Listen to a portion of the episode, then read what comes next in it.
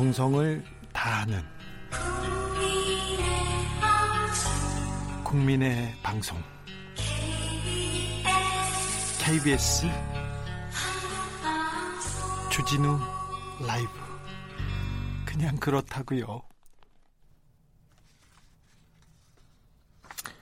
주진우 라이브 2부 시작하겠습니다. 잠깐 인터뷰 이어가겠습니다. 국내에 코로나 첫 확진자가 나온 날이 1월 20일입니다. 이제 다음 주면 코로나 시대 5개월째 접어드는데요. 아유, 여러분 어떠셨어요? 매일 마스크 쓰고 사회적 거리두기 하고 개인 위생 철저히 하고 우리도 힘들어요. 힘들어. 그런데 더 힘들고 고생하는 분이 있습니다. 우리 의료진 여러분의 노고를 생각하면 더 열심히 개인 위생 지켜야겠다 이런 생각도 합니다. 날이 더워지면서 의료진들이 무더위와 사투를 벌이고 있습니다. 지금 우리에게 필요한 건 뭘까요? 그리고 의료진에게 필요한 건 뭘까요? 임승간 안성의료원장 연결했습니다. 안녕하세요. 아, 네, 안녕하세요. 반갑습니다. 지혜, 아 용기 선생님 잘 계시죠? 네, 고맙습니다. 네. 어, 이재명 경기지사가 괴롭히진 않습니까? 아, 네, 질문하, 질문하면 답하겠습니다. 네. 네, 괴롭히죠. 다음 질문하시죠. 네. 아직도 괴롭히고 있습니까? 네, 사랑받고 있습니다. 아, 사랑받고 계세요? 선생님이야 사랑받겠죠. 어, 대구 의료인들이 아직 코로나 수당을 받지 못했다고 하는데 그, 그 뉴스 보고 좀 뉴스를 전하면서도 제가 조금 마음이 아팠어요. 근데 의료진을 격려한다면서 드론 쇼 기획해서 하고 이게 지금 필요한 건 아니죠, 지금? 의료진들한테 필요한 건 뭡니까? 시급한 거는요. 어, 의료진들에게 어떤 격려와 칭찬, 뭐, 당연히, 뭐, 어떤 방식이든 다 고맙긴 합니다. 다만 지금 매우 신체적으로 소진되어 있고, 또 유행이 소강 상태에 다다랐다가 다시 상승하다 보니까요. 정신적으로도 좀 지치고 지구력도 좀 감소하는 상황이지 않습니까? 따라서 이럴 때는 실제로 나에게 도움이 되는 것일 거고 그것은 어, 나의 고, 고생하는 부분을 좀 분담할 수 있는 걸 것 같아요. 즉 인력 지원 같은 부분들이 제일 바라고 있는 부분이 아닐까 싶습니다. 인력 지원과 더불어 지금 날씨가 더워지고 의료 진들이 방호복 입고 바깥에서 일하니까 너무 힘들 것 같아요. 쓰러진 분도 있다고 하는데 여기에 대한 지원은 좀 어떻게 되고 있습니까? 굉장히 시급해 보이는데요.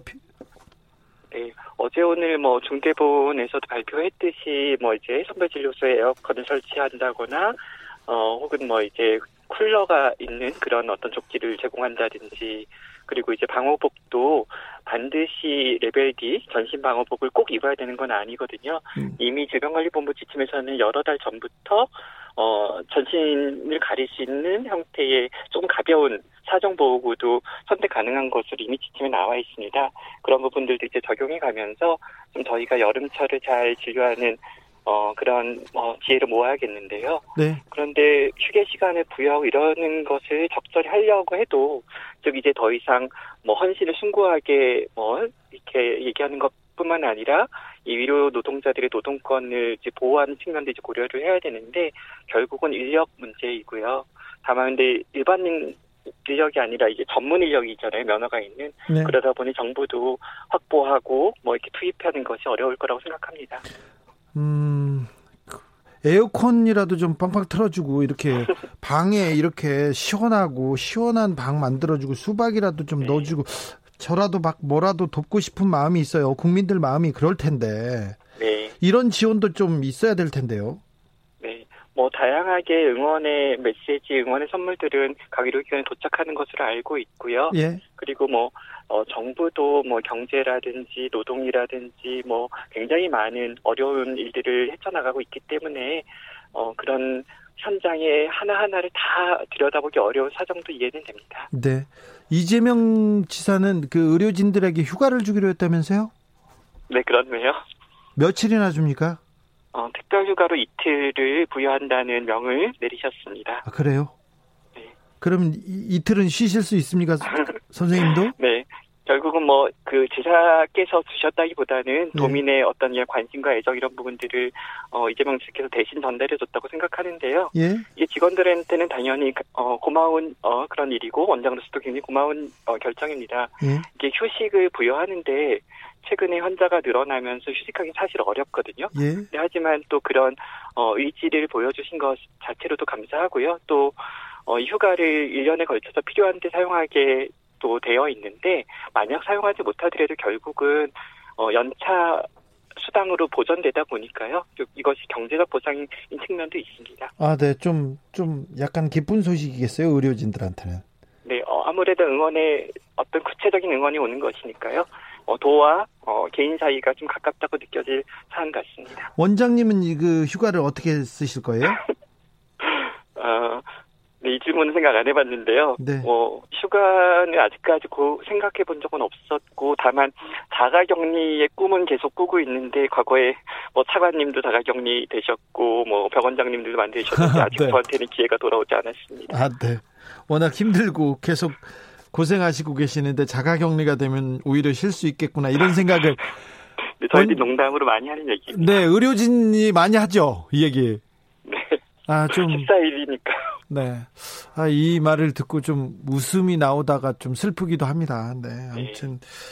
네. 어, 그런데, 네. 그런데 5개월, 어, 코로나 시대 5개월 조금 더 나아질 기미가 없어서 좀 걱정입니다. 지금 또 수도권 중심으로 집단 발병돼 가지고 좀 걱정이 큽니다. 현대 현재 상황을 어떻게 보고 계십니까, 원장님께서는? 네.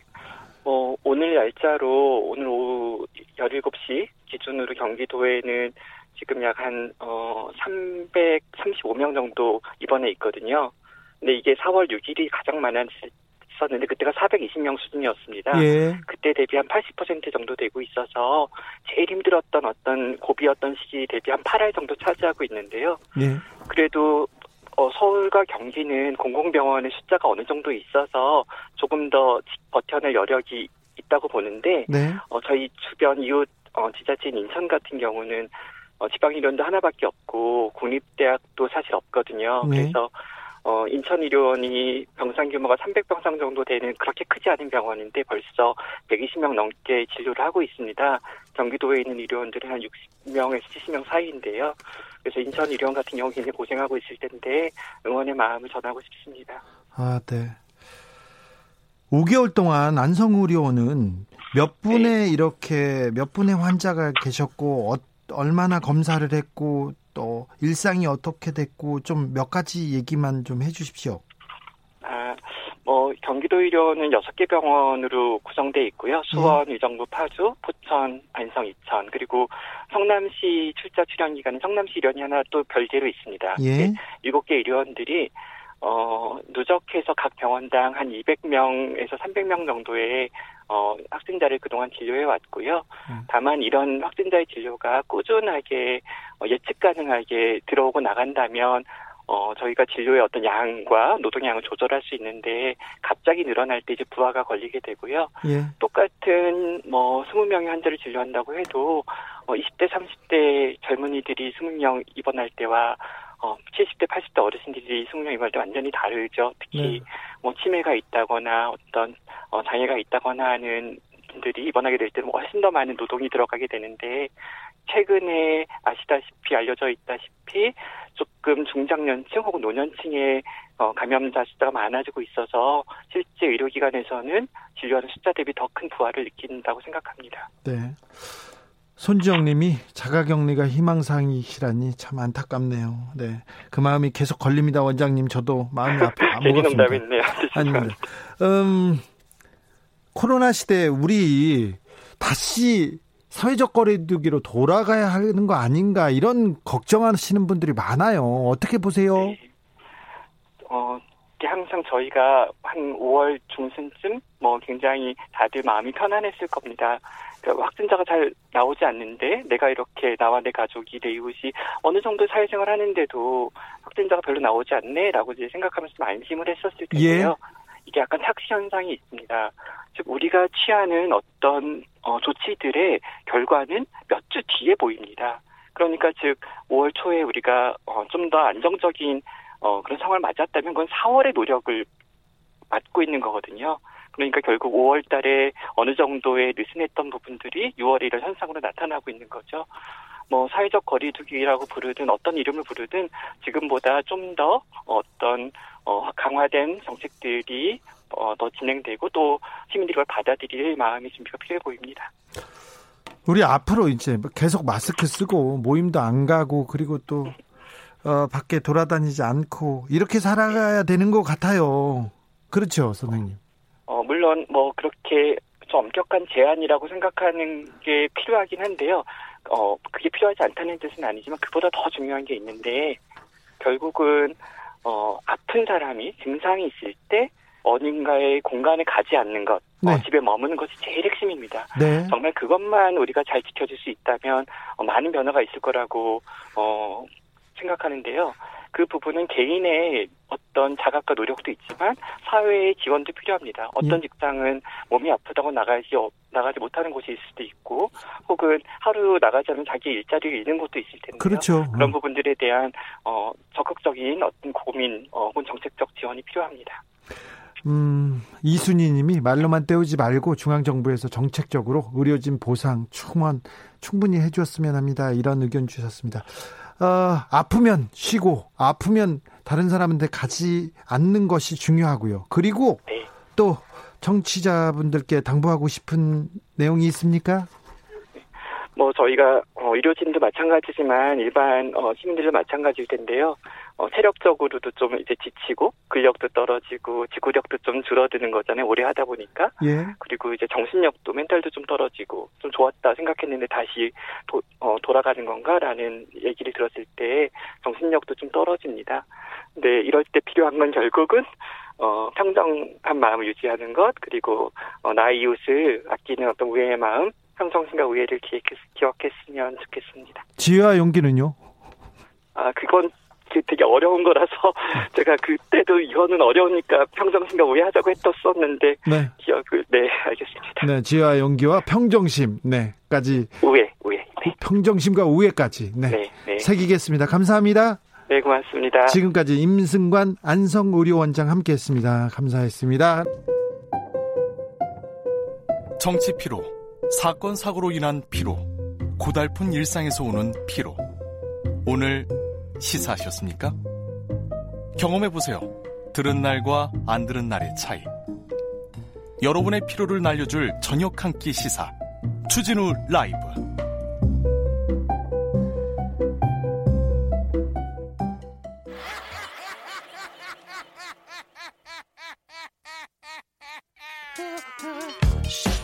발로 뛰는 기자, 탐구하는 기자, 세상의 질문을 마구 던지는 기자, 기자가 본 오늘의 세상, 기자들의 수다. 라이브 기자실을 찾은 오늘의 기자는 성일권 르몽드 디플로마틱 한국어판 발행인입니다. 안녕하세요. 네, 안녕하세요. 한 주 잘 지내셨는지요? 네, 덕택에 잘 지냈습니다. 네, 지난주는 오리엔테이션이었고 오늘부터 본격적으로 르몽드 디플로마틱 읽어보겠습니다. 첫 번째 기사는 어떤 기사인가요? 네, 첫 순서로는 네. 어, 진리양 부리고 어, 르몽드 디플로마티크 기자가 쓴 어, 언택트 사회에서 안녕하신가요? 라는 어, 글입니다. 뭐 코로나가 우리 사회를 다 바꿔놨는데 언택트 사회 어떻게 활성화할 건지 언택트 사회로 갈 텐데 어찌 봐야 될 텐지 어, 어찌 준비해야 되는지 궁금합니다. 네. 어, 이 코로나 이 전염 사태와 관련해서 세계 각국이 현재 국민들에게 면대면 접촉 대신에 예. 이 비대면 그러니까 어, 언택트 온라인 정책을 이렇게 시행하고 있지 않습니까? 예. 근데 그 과정에 어처구니 없는 이야기들이 속출하고 있어요. 어떤 얘기죠? 어, 특히 이제 파리 시장의 경우에는 이 시내 900개 정도 되는 약국에서 이제 마스크를 무료로 배포하겠다 해놓고는 네. 예. 정작 마스크를 받으려면 인터넷에 접속을 해야 된다. 그 다운로드한 쿠폰이나 화, 화면을 약국에 제출하면 아, 마스크를 받을 수 있다. 아니 그런데 그 인터넷 못하는 사람은 어떻게 해요? 그 경우가 바로 이제 프랑스 같은 경우 우리가 알고 있기로는 네. 좀 이렇게 인터넷이 많이 활성화될 거라 생각하잖아요. 아니요, 활성화되지 않았어요. 아, 그렇죠, 그렇죠. 아, 잘 아시네요. 네, 제가 어. 파리 좀 잘 알죠. 음, 네네네. 프랑스는. 바로 이제 그게 이제 문제인 거죠. 네네. 네. 이 디지털 문맹에 대한 얘기를 그 다른 영화가 있었어요? 네. 나 다니엘 블레이크라는 어, 이 좀 나이 드신 네. 이제 뭐 졸지에 이제 어, 직장을 잃은 분인데 켄 로치 감독의 아 그렇죠. 네. 그래서 실업수당이나 의료복지를 인터넷에서 신청을 해야 되는데 네. 아, 이리저리 해도 결국에 신청 못하고 답답해서 네. 심장마비로 죽잖아요. 속이 터지다가 그렇죠. 심장마비로 죽습니다. 네. 지금 상황이 그렇다는 거예요. 그렇죠. 지금 상황이 이 프랑스의 경우에 네. 이 실업수당, 각종 증명, 뭐 신분증, 체류증 이런 것까지 받으려면은 인터넷으로 하긴 해야 되는데 그것까지는 참을 수 있어요. 네. 근데 심지어 이 지금 문제가 되고 있는 코로나 때문에 마스크, 장갑, 이 보건 장비를 신청을 해야 되는데 네. 이거 인터넷이 필수라는 거죠. 인터넷이 프랑스나 다른 유럽이 잘 안 됩니다. 우리나라처럼 이렇게 광속으로 쫙 하고 그리고 곳곳이 그 와이파이 터지고 그렇지 않습니다. 그죠? 네. 어, 그래서 지금 현재 코로나 사태 이후에 온라인 수업을 하는 교사, 원격 진료를 하는 의사라든가 예. 재택근무를 하는 직장인 또 대학의 원격 감독을 받으면서 재택 시험을 치르는 학생 예. 이 비대면 관계가 일상에 깊숙이 파고들었는데 예. 이거 인터넷이 없으면 마스크 수령도 또 건강 검진도 재택근무도 할 수 없잖아요. 예. 심지어 주택 보조금이나 연금도 신청할 수 없고요. 예. 심지어 자신의 은행 계좌도 조회할 수가 없는 거예요. 그러면 그 인터넷으로만 신청해야 되는데 인터넷 못하면 아무것도 못하네요. 기차도 못한다면서요? 그렇죠. 아, 인터넷 없는 세상에 살고 싶다. 또는 그런 고장에 가고 싶다. 또는 바람 좀 쐬러 가겠다 하면 이게 대중교통의 기차표를 이제 예매를 해야 되는데 지난 네. 5월 7일 날 프랑스 철도공사에서 아, 릴역에 서는 열차를 이용하려면 탑승 전에 인터넷에 접속해서 선착순 예매 쿠폰을 발급받아야 한다. 이 쿠폰을 받아야 열차 티켓을 살 수 있습니다. 그렇죠. 그래서 인터넷이 없으면 열차도 탈 수 없는 세상이 된 거예요. 아니, 인터넷 프랑스 없는데 그렇게 많지 않은데 이거 어쩌려고 그런데요. 더군다나 여 프랑스에서는 지난 10년 동안 어떤 신자유주의 이런 것 때문에 음. 영무원, 안내원 등 이 철도 분야에서 약 5천 개의 일자리를 감축했거든요. 예. 그 대신에 이 자동 발매기를 설치하고 그다음에 또 최근에 또 어플리케이션 이렇게 음. 선보였는데 이제는 진짜 이 인터넷이 없으면 네. 또 스마트폰이 없으면 일상생활에 많은 사람들이 지장을 지금 받고 있는 그런 상황인 거죠. 제가 박근혜 정부 때 네. 저기 검사들이 저를 하도 잡으려고 해가지고 프랑스로 좀 도망가 있었어요. 그때만 해도 인터넷 스마트폰 보급이 프랑스에 많이 안 됐더라고요. 아마 최근에 많이 보급됐거나 앞으로 프랑스가 인터넷 이용률을 급속하게 좀 늘리려고 하는 것 같은데 조금 지금 이용률은 어떻습니까? 지금 프랑스인들의 하루 평균 인터넷 요 사용 시간은 2시간 50분이라고 해요. 2시간 50분요? 네, 우리나라 높은. 네. 음. 그 전년도 대비 지금 36%가 증가했어요. 네, 네. 어, 그럼에도 불구하고 그다지 높지 않는 거죠. 이제 우리나라에 비하면. 네. 그다지. 그리고 이제 18세 이상의 프랑스 인구 중에 저 인터넷에서 사용하는데 어려움을 겪는 이른바 인터넷 문맹자의 비율이 네. 23% 그러니까 전체 인구의 어, 그러니까 1,300만 명에 달하는 거예요. 네. 아무튼 23%로 많이 줄였지만 문맹자 음. 비율을 많이 줄였지만 1,300명이나 1,300만 명이나 되네요, 아직요. 그러니까 결국은 이들에게 네. 이 사회가 점점 문을 닫고 있는 상황인 거죠. 그런데 아, 그러면 인터넷 사용률을 어떻게 높여서 이 그 좀 어려움 겪고 있는 사람, 모르는 사람들한테 인터넷을 사용하게 할까요? 이 방법이 좀 궁금하기도 합니다. 예, 그래서 프랑스 정부는 2020년까지 요 전면적인 이 비대면 공공 서비스 신원을 목표로 해서 아직 인터넷이 익숙하지 않은 이제 이 국민들한테 뭐 말은 좋죠. 솔리다리때 뉴메리크 홈페이지라는 것을 만들어서 이제 여기에 접속해서 도움을 받으라고 권고하고 아니, 있어요. 아니 모르는 사람한테 인터넷에 접속해서 도움을 받으라면 어떻게 해요, 이 사람들? 그렇죠. 예? 대단히 넌센스죠. 예? 그래서 이런 말을 해요. 그 이 문우 전화 예? 밑에다가 그나마 다행인 건데 문우 전화번호 정도를 이렇게 적어도요. 예? 어, 이런 것은 결국에는 디지털 시대에 도태되는 국민을 이제 더 이상 케어하지 않겠다는 그런 의도로 이제 읽혀줄 수 있는 거죠. 프랑스에서 거주하려면요. 아, 제가 그 프랑스 특파원 하려고 특파원 비자를 만들어서 체류증이라는 걸 신청해 본 거기 있으면 체류증을 신청해야 되지 않습니까? 네. 그런데 어느 날은 어느 날은 모든 서류를 가지고 왔는데 줄을 서요. 줄을 섰는데 그 그, 그, 뭐라고, 그 행정 직원을 만나기 위해서 하루는 5시간, 하루는 30분, 다, 답이 없어요. 그리고 하루는 똑같은 서류를 가지고 왔는데 하루는 오케이, 하루는 X예요. 음. 이게 뭔가 해서 인터넷이 좀 보급됐으면 했는데 인터넷 보급도 이런 식으로 하고 있다는 생각합니다. 어, 행정관청은 좀 그럴 수도 있어요.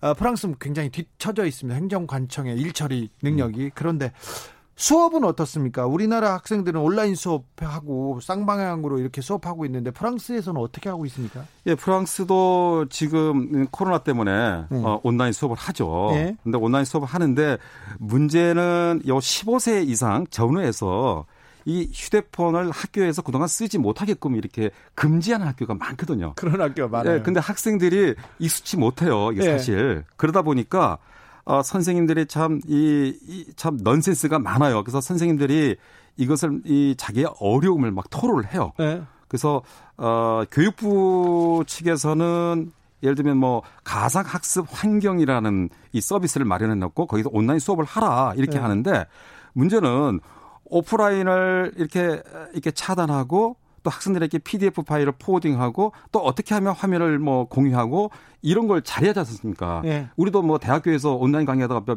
벨스론 일도 있었잖아요. 네. 뭐 그렇죠? 네. 차마 말을 못 하겠는데. 선생님이 선생님이 저 네. 네. 수업을 하다가 음란물이 갑자기 네. 공유돼 가지고 네. 네. 그런 상황인데 또 문제는 학생들도 마찬가지예요. 학생들도 이 메일 제목란에 메일의 내용을 써서 보내는 학생 이제 과제를 줬을 때 또 교사에게 답변을 해야 될 때 새로운 대화창을 여는 학생, 예? 또 페이스북에 좋아요를 계속 클릭한다거나 댓글을 담기는 남기는 학생, 또 파일을 첨부하는 방법을 모르는 학생, 이게 온라인 수업으로 인해서 교사들은 이 어쩌면은 사생활 침해라든가 뭐 여러 가지 뭐 또는 스트레스 이 과중한 업무에 지금 시달리고 있어요. 시달리고. 아 근데 이런 부분은 한국에 와서 배워야 되는데 아마 지금 발행인께서 기사를 써가지고 한국에서는 어떻게 온라인 수업을 하고 있다가 쓰면 프랑스에서 재밌게 읽을 것 같습니다. 우리가 프랑스에서 좀 배울 게 있나 했는데 별로 없는 것 같아요. 제가 특별히 어, 프랑스에서 수업을 어떻게 하느냐에 대해서는 좀 관심이 있어서 보고 있는데 우리 지금 초중고를 따라가려면 굉장히 굉장히 조금 어, 수준이 많이 떨어져 있더라고요.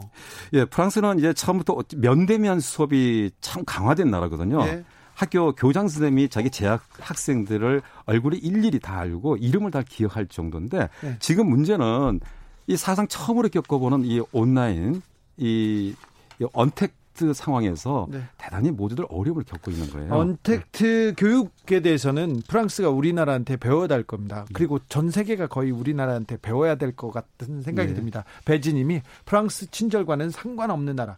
그렇죠. 프랑스는 그래요. 지금 선생님들 아, 코로나 시대인데 놀아야지 무슨 이런 온라인 교육이냐 이렇게 생각하는 선생님 많고요.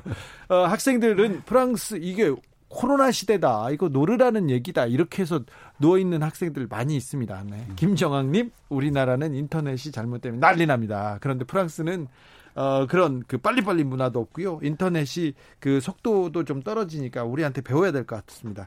다음 기사로 넘어가 보겠습니다. 다음 나라로 나라가 네. 보죠. 어떤 네. 나라입니까? 어, 여기는 이제 라틴 아메리카. 라틴 아메리카로 네. 넘어가 보자고요. 네. 어, 라틴 아메리카를 이제 악마화하는 네. 예, 그런 미디어의 강박증에 대해서 예, 좀 얘기를 할까 합니다. 아, 라틴 아메리카. 그렇죠. 약간 이렇게 아래로 이렇게 천시하고 악마화까지는 몰라도 좀 약간 그 좀 천시하는 그런 기사들 많이 볼 수 있어요. 네.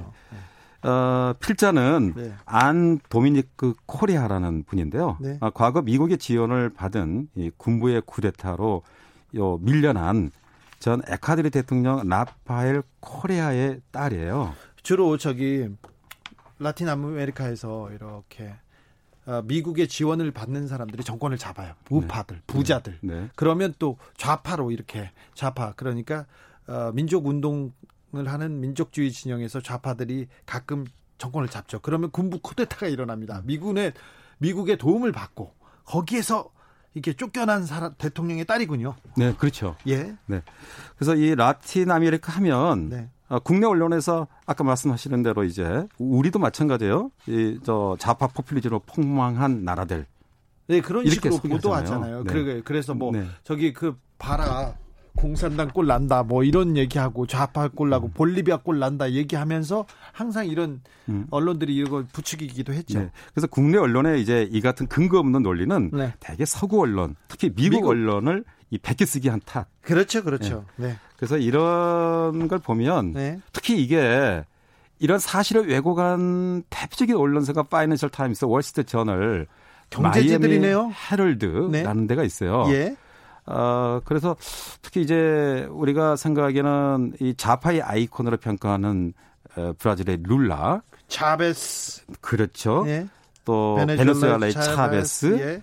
이제 이런 인, 이런 분들이 이제 뭐 인기 영합적 포퓰리스트라고 이렇게 비판을 해요. 왜 그렇게 네. 왜 그렇게 이분들을 이렇게 공격하는 걸까요? 이, 이 지역이 우선 미국의 이익과 직결되기 때문이죠. 예. 네.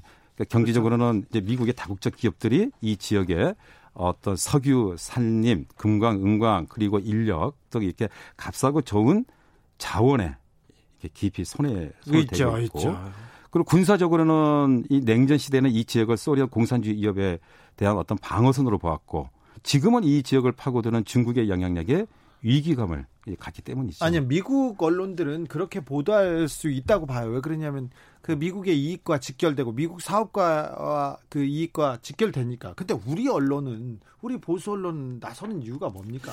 아마 우리 언론이 이게 뼛속까지 미국 구구 매체 논리를 내면한 까닭은 어떤 이것도 일종의 오리엔탈리즘적인 편집이라고 볼 수 있어요. 오리엔탈리즘적 편집이라뇨?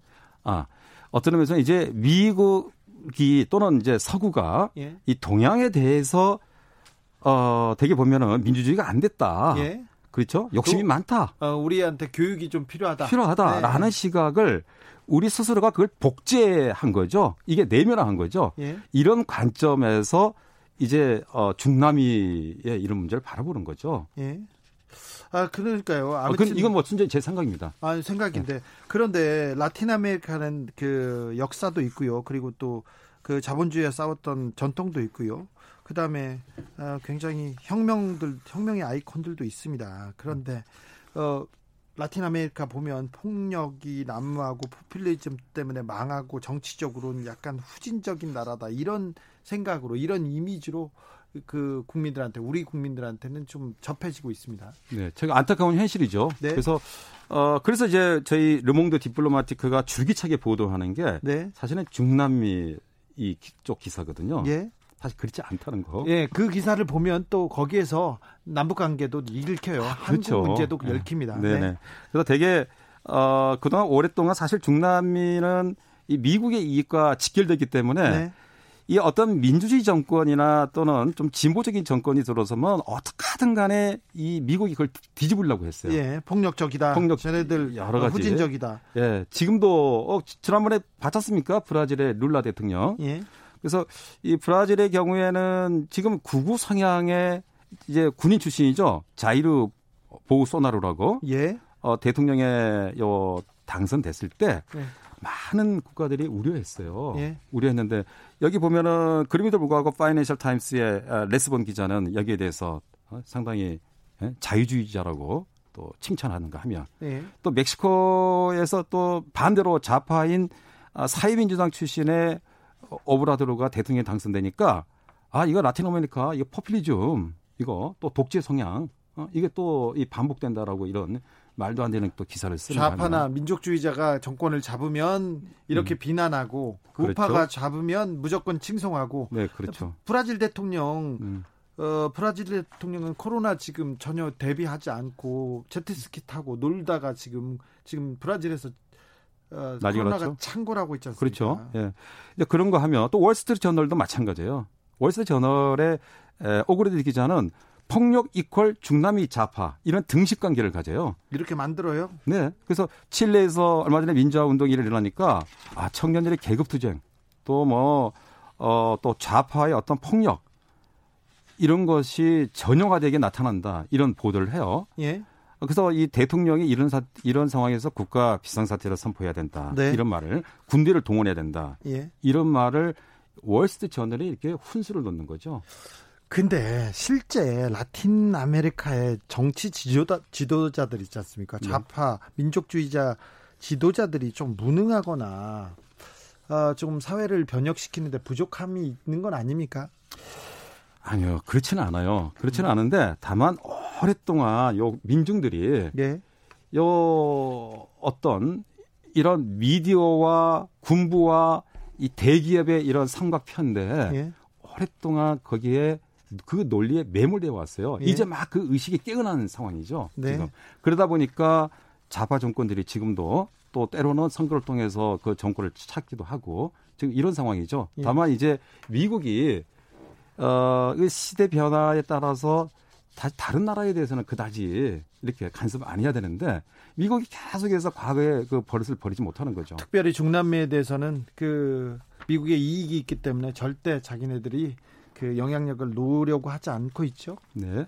이 부분은 르몽드 디플로마티크가 계속 줄기차게 그 비판하고 있는 부분인데 어, 다음 시간에 다른 내용으로 이렇게 또 만나보겠습니다.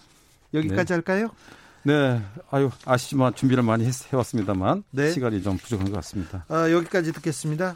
성일권 어, 르몽드 디플로마틱 한국어판 발행인이었습니다. 감사합니다. 네, 감사합니다. 테이크아웃 시사 나왔습니다. 오늘도 하나 챙겨가세요. 주진우 라이브.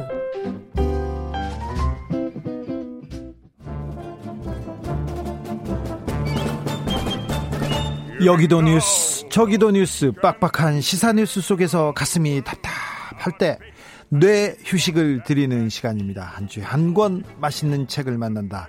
책의 맛. 김갑수 평론가 어서 오세요. 네, 안녕하세요. 정선태 교수님 어서 오세요. 네, 안녕하세요. 잘 지내셨어요? 덥네요. 아, 갑자기 더워졌어요. 오, 8월 3일 정도의 날씨를 지금 보이고 있습니다. 네. 근데 너무 더워서요. 벌써 힘듭니다. 네, 근데 어제, 그제 예, 산책하러 나갔더니 네. 체육공원에 군중들이 모여서 시위하는 것처럼 뺑뺑이 돌고 있어요. 모여서 음. 밤 10시인데. 왜, 왜 그렇죠? 산책하느라고. 아, 네. 산책이요? 그렇게 더워졌어요. 더웠습니다. 네. 네. 3245 님, 주진우 라이브 끝까지 듣고 차에서 내려야겠어요. 이럴 땐 차가 좀 밀려도 좋아요. 아이고, 음. 감사합니다. 네. 오늘은, 오늘은 책의 맛. 오늘은 바로 송물림 말대로 오늘은 시의 날입니다. 네. 오늘, 아, 이성복 시인의 시 준비했죠? 네, 이성복 시인의 시집 두 번째 시집이죠. 두 번째 네. 시집이에요. 네, 남해, 남해 금산. 금산. 네. 우리 김갑수 선생님 추천으로 골랐습니다. 네, 남해 금산은 이게 조금 다 읽어야 되는데 한 네. 편을 읽기 좀 서사적이잖아요. 네. 네, 그런데 아, 남해 금산을 추천한 선택한 이유가 뭐죠? 아, 어떻게 말해야 되나? 일단 네. 주준 씨가 나를 소개할 때 김갑수 평론가라고 말을 해요. 네.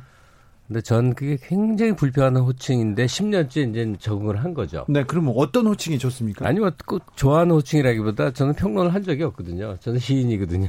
아, 시인. 근데 되게 이상하잖아요. 뭐 시인이 직업도 아니고. 이 얘기를 왜 하냐면 이 한국사의 시의 시대라고 불렸던 한 시대가 있습니다. 네. 80년대입니다. 80년대. 네. 그러니까 과장한 것도 아니고 뭣도 아니에요. 그냥 그야말로 어, 세계사적으로도 유례가 없을 만큼 광범위하게 시가 읽히고 유통되고 또 많은 사람이 쓰고자 했고 그랬어요. 근데 그 10여 년 동안 정확히는 뭐 77년, 8년 그때부터인데 하여간 시의 시대에 거대한 충격을 몰아온 두 개의 예, 흐름이 있었습니다. 네. 거대한 네. 충격이. 하나는 당연히 이제 박노해 노동의 새벽이라고 그래서 말하자면 민중시, 참여시, 예, 그다음에 문학 용어로 얘기하면 리얼리즘, 리얼리즘과 모더니즘은 항상 병행해서 오는 거예요. 어느 문학사에나. 네. 그리고 또 한 축이 이제 해체시라는 용어로 그, 당, 그 당시 불렸는데 민중시가 세상의 쪽에서 시로 온 거라고 하면 문학의 안쪽에서 시를 쓰는 사람들이 있었단 말이에요. 네. 정, 정통적인 시를 쓰는 거죠. 예, 시의 문법을 다 파괴하는 걸로 이성복, 이 황지우, 음. 최승자 이세 사람의 등장으로 모든 그뭐 시단의 분위기랄까 모든 게 바뀌는 체험을 하는데 제 개인 얘기를 좀 하자면 이성복을 어떻게 해서 뒹구는 돌은 언제 잠겠는가라는 시집을 읽고 충격을 받아서 그 기간이 오래오래 갔는데 나중에 보니까 문학을 지망한 거의 모든 사람이 동일한 체험을 했던 거예요. 네. 자기만의 비밀처럼 가슴 안에 담고 있었던 거예요, 그거를. 나중에 한 10여 년 지나서 꺼내보니까 너도 그랬니? 나도 그랬어. 60년대 사람들이 김승옥의 소설을 읽고 맞습니다. 가슴을 저리는 체험을 했던 그런 식의 것들이었어요. 근데 오늘 갑자기 뭐 글쎄요, 지금 왜 남의 검사를 읽어야 되는지 모르겠는데 잠언적인 잠언적인 시거든요. 첫 시, 시집하고는 이게 굉장히 다른데 그 80년대 시의 시대에 모두가 시로서 대화를 했다고 그럴까? 그런 분위기를 한번 돌아보고 싶어요. 아, 네. 네. 우리 어, 주 기자님 잘 말씀하셨듯이 남의 근사는 한편의 서사시처럼 네. 읽힙니다. 우리 뒤에 해설을 쓴 김현 선생도 그렇게 얘기를 하잖아요. 네, 끝까지 읽으면 한 네. 소설을 읽고 저는 저 기자여서 그런지 음. 아, 탐사보도 기사를 읽은 기분이었어요. 어, 맞습니다. 음. 그러면서도 그 개인의 서정적인 측면도 아주 그 뿌리 깊이 남아 있는 아마 훌륭한 시집이라고 저는 생각하는데 네. 독자마다 다 다를 테니까요. 네. 음. 마키님도 읽으셨네요. 저 남해 금산 시집 읽어봤는데요. 한자가 너무 많아요. 그러네요. 그 옛날에 나온 시집은 한자가 좀 많은 편인데 네. 최근에 네. 재쇄를 찍으면서 개정판에서 한자를 많이 좀 없앴더라고요. 네. 이게 몇 번이죠? 시, 저 52번. 제, 제 시집이 이 시리즈의 84번이에요. 문지 아, 그러니까 문학과지성사. 네, 네. 네. 그 간격이 있네요. 네, 초기죠, 초기. 네. 86년에 나온 100번 때 안쪽이시군요. 84번이에요. 어, 네. 그걸 가지고 읽어볼 걸 그랬네요. 그 시집은 다 안 읽으셔도 네? 그 시 선집들 모으는 재미가 있습니다. 아, 네. 아, 이 컬렉션 하는 재미가 있어요. 창비 시선, 창비 시선, 문지 시선, 세계사, 시인 선집, 민음사 오늘의 시인 이런 것들은 네. 참 많은 사람들이 쭉 이렇게 서고에 모으는 거예요. 네. 그리고 이렇게 얘기를 얘기 속에 귀절이 튀어나오고 음. 이런 체험들이 있죠. 근데 시집을 시, 또 네. 모으는 것도 있지만 읽고 또 몇 페이지 동그라미 치거나 그럼요. 밑줄 쳐가지고 그걸 누구한테 주는 또 마음을 전하는 음. 그런 맞아요, 또 맞아요. 저도 그 맛이 있죠. 남의 금산을 몇 번 산 것 같은데 집에 책이 없어요. 네. 음. 해서 도서관 가서 빌려가지고 왔습니다. 네. 유행어나 이제 이런 것들이 요즘은 노랫말 뭐 개그 이런 데서 이제 많이 오잖아요. 근데 그 전에 시들이 많이 읽힐 때는 시의 한 귀절로 소통하고 그랬어요. 그렇죠. 어떻게 이런 일이 벌어졌을까? 이게 그 이성복 시의 한 귀절이거든요. 네. 근데 그게 하여간 말로 표현할 수 없는 걸 말로 하려고 만든 게 이제 이성복의 시인데 이성복 씨의 핵심어 첫 시집 둘째 시까지를 관통하는 거는 한마디로 치욕이라는 거예요. 치욕.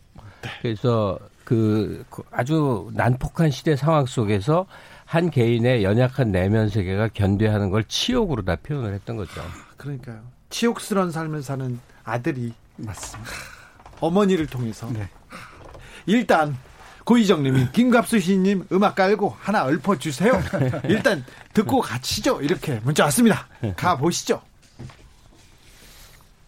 김갑수 시인님의 네. 오래 고통받는 사람은 오래 고통받는 사람은 알 것이다. 지는 해에 힘없는 햇빛 한 가닥에도 날카로운 풀잎이 땅에 쳐지는 것을 그 살에 묻히는 소리 없는 괴로움을 제 입술로 핫아주는 가녀린 풀잎. 오래 고통받는 사람은 알 것이다. 그토록 피해 다녔던 치욕이 뻑뻑한, 뻑뻑한 사랑이었음을 소리 없이 돌아온 부끄러운 이들의 손을 잡고 맞대인 이마에서 이는 따스한 불. 오래 고통받은 이여, 내 가슴의 얼마간을 나는 덮일 수 있으리라. 네. 소리 없이 돌아온 부끄러운 이들의 손을 잡고요. 그 뻑뻑한 치욕의 감정을 같이 나누는 거예요. 살아남은 자들의 슬픔 같은 거죠. 그렇죠. 음. 부끄러움과 슬픔 같은 거죠. 음, 음. 훌륭하십니다. 음. 이 시집 이 전체가 한 편의 서사실 읽힌다고 네. 했잖아요. 어, 치욕을 당한 누이가 있고 네. 또 공사판에 일하는 엄마가 있고 화장지 행상을 하는 아들이 있죠. 그런데 그 과정에서 치욕을 안고 살아가는데 그 어머니에 대한 시들이 꽤 좋은 게 많습니다. 예. 이 어머니는 어머니이기도 하지만은 그래서 또 대지이기도 하죠. 제가 고른 시는 또 비가 오면입니다. 음. 사랑하는 어머니 비에 젖으신다. 사랑하는 어머니 물에 잠기신다. 살 속으로 물이 들어가 몸이 불어나도 사랑하는 어머니 미동도 않으신다. 빗물이 눈 속 깊은 곳을 적시고 귓 속으로 들어가 무수한 물방울을 만들어도 사랑하는 어머니 미동도 않으신다. 발밑 잡초가 키를 덮고 아카시아 뿌리가 입속을 뻗어도 어머니 뜨거운 어머니 입김 내게로 불어온다. 창을 닫고 귀를 막아도 들리는 빗소리. 사랑하는 어머니 비에 젖으신다. 사랑하는 어머니 물에 잠기신다. 네. 네. 어머니 생각나시는 분 많을 겁니다. 네. 간만에 낭송에서 시를 읽으니까 굉장히 기분이 이상해지네요. 듣는 분들한테 고통을 주는 게 아닌가 모르겠는데. 아닐 겁니다. 예, 제가 최근에 경험한 바로는 예, 이 마을에서 시 백석 시 강의를 했었는데요. 네. 예, 맨 마지막에 남는 게 낭송밖에 없습니다. 음. 이 낭독의 발견이라는 아, 대단한 환희였습니다. 네. 예, 그말 제자들이 늙은 제자들이 한 편씩 한 편씩 낭송을 해서 예, 영상으로 만들었는데 네. 아 낭송하니까 이게 달라지는구나. 음. 네. 본래 모습 하나만 더 읽고. 네. 아 그러세요. 이 감독님 크 취한다. 그리고 어 또 읽어야 되는 이게 서사구조기 때문에 어머니를 읽었어요. 그러니까 이제 김갑수 시인님 다른 또 작품 나갑니다. 마음은 헤아릴 수 없이 마음은 헤아릴 수 없이 외로운 것 떨며 멈칫 멈칫 물러서는 산빛에도 닿지 못하는 것 행여 안개라도 끼면 길 떠나는 그를 아무도 막을 수 없지 마음은 헤아릴 수 없이 외로운 것 오래전에 울린 종소리처럼 돌아와 낡은 조각을 부수는 것. 아무도 그를 타이를 수 없지. 아무도 그에겐 고삐를 맬 수 없지.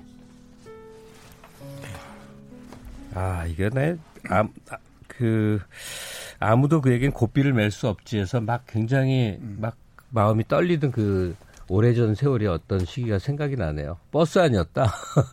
버스에서 이걸 읽는데 마음은 헤아릴 수 없이 외로운데 그 막 뭐라 그럴까 그 이렇게 성난 망아지 같은 그런 행, 충동 속에 쌓여 있는 난데 아무도 타일 수 없고 나 아무도 고삐를 맬 수 없다는 그런 시기에 그 바로 그 시기에 이런 글들을 읽었죠. 어, 김갑수 선생님, 김갑수 시인님의 그 글에 이렇게 저기 어, 저기 다른 작품 한, 부, 한 작품 더 선생님이 읽어주셔야 되겠습니다. 그럴까요? 네. 이, 이성복 시의 특징이 어, 시어와 시어 사이도 아득하지만은 네. 또 행과 행 사이도 아득하고요. 여백을 감당하기가 쉽지 않을 때가 많습니다. 근데 비교적 그 감당할 만한 시 중에 한 편 골랐습니다. 금빛 거미 앞에서라는 음. 시인데요. 이 어떤 그 노동자의 얘기처럼 들립니다. 짧지만 강렬합니다. 금빛 거미 앞에서 오늘은 노는 날이에요, 어머니. 오랫동안 저는 잠자지 못했어요. 오랫동안 먹지 못했어요.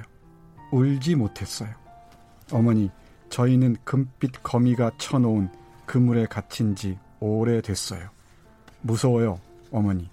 금빛 거미가 저희를 향해 다가와요. 어머니, 무서워요. 금빛 거미가 저희를 먹고 흰 실을 뽑을 거예요. 이 금빛 음. 거미는 우리 주 기자가 좋아하는 분들인 것 같습니다. 네. 김영희 님이 주라 주라 시 읽어주라. 네. 어, 네. 요새 주라가 좀, 예. 주진우 라이브 뜻이에요. 네. 김혜영님, 너무 좋아요. 울 집 거실에도 이성복 시집 산문 있습니다. 이렇게 얘기했습니다. 2503님, 너무 좋아요. 매일 했으면 좋겠어요. 아니, 매일 하는 거는 좀 그런 것 같아요. 부끄러워요. 이명숙님, 이성복 시인의 그렇게 소중했던가도 낭송 부탁드려요. 부탁드려요. 이렇게 얘기합니다. 어, 아하님은 순천향 노을에 타들어가는 풀 노동자 약자들의 서름이 고스 란히 담겨 있군요 이렇게 네, 얘기합니다. 맞습니다. 그렇게 소중했던가를 부탁했습니다. 이거 읽어야 되겠습니다. 근데 그렇게 소중했던가는 이 시집에 실려 있지 않은데 어떡하죠? 아 그런 그런 네. 그런 거 그렇죠? 네 그런가요? 제 기억이 맞다면 이 시집에 실렸지 않은데. 제 저는 그 시집 거의 외웠는데 네. 그 글씨 없어요. 그래요? 아마 어, 그 후대 작품일까요? 그전 그 전에도 없는데 그 이성복 시인의 특징 중에 하나는 시의 맥락하고 상관없이 한 귀절 한 귀절 중에 이렇게 가슴에 화인처럼 확 남는 것들이 있거든요. 네. 근데 제 경우 이 남해 금산에서 참 오래 남은 게 뭐냐면 우리가 아픈 것은 삶이 우리를 사랑하기 때문이다라는 네. 기절이에요. 맞습니다. 우리가 아픈 것은 삶이 우리를 사랑하기 때문이다.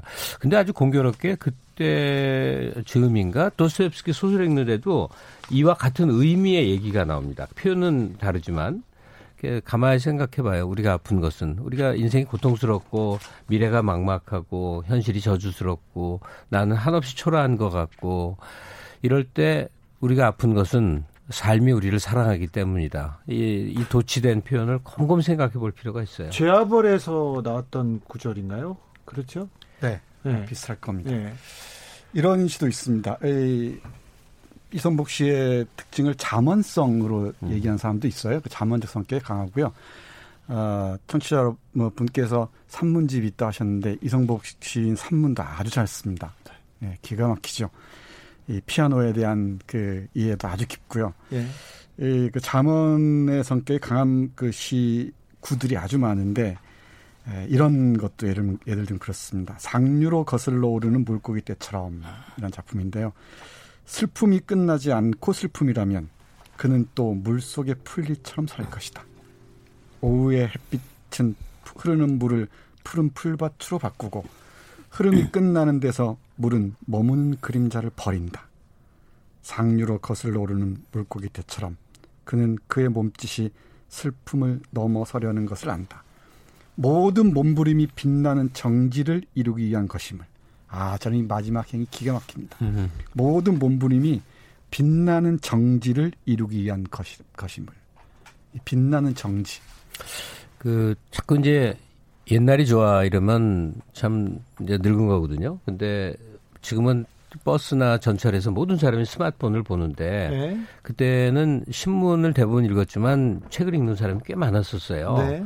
근데 사실 문제 시선 정도는 조금 조금은 소수의 사람이 보는 그런 거라고 할 수 있는데 이 제가 어, 언젠가 살던 오피스텔의 앞에 한 좀 귀가 잘 안 들리는 청년이 호떡을 이렇게 현장에서 구업하는 거 있잖아요. 네.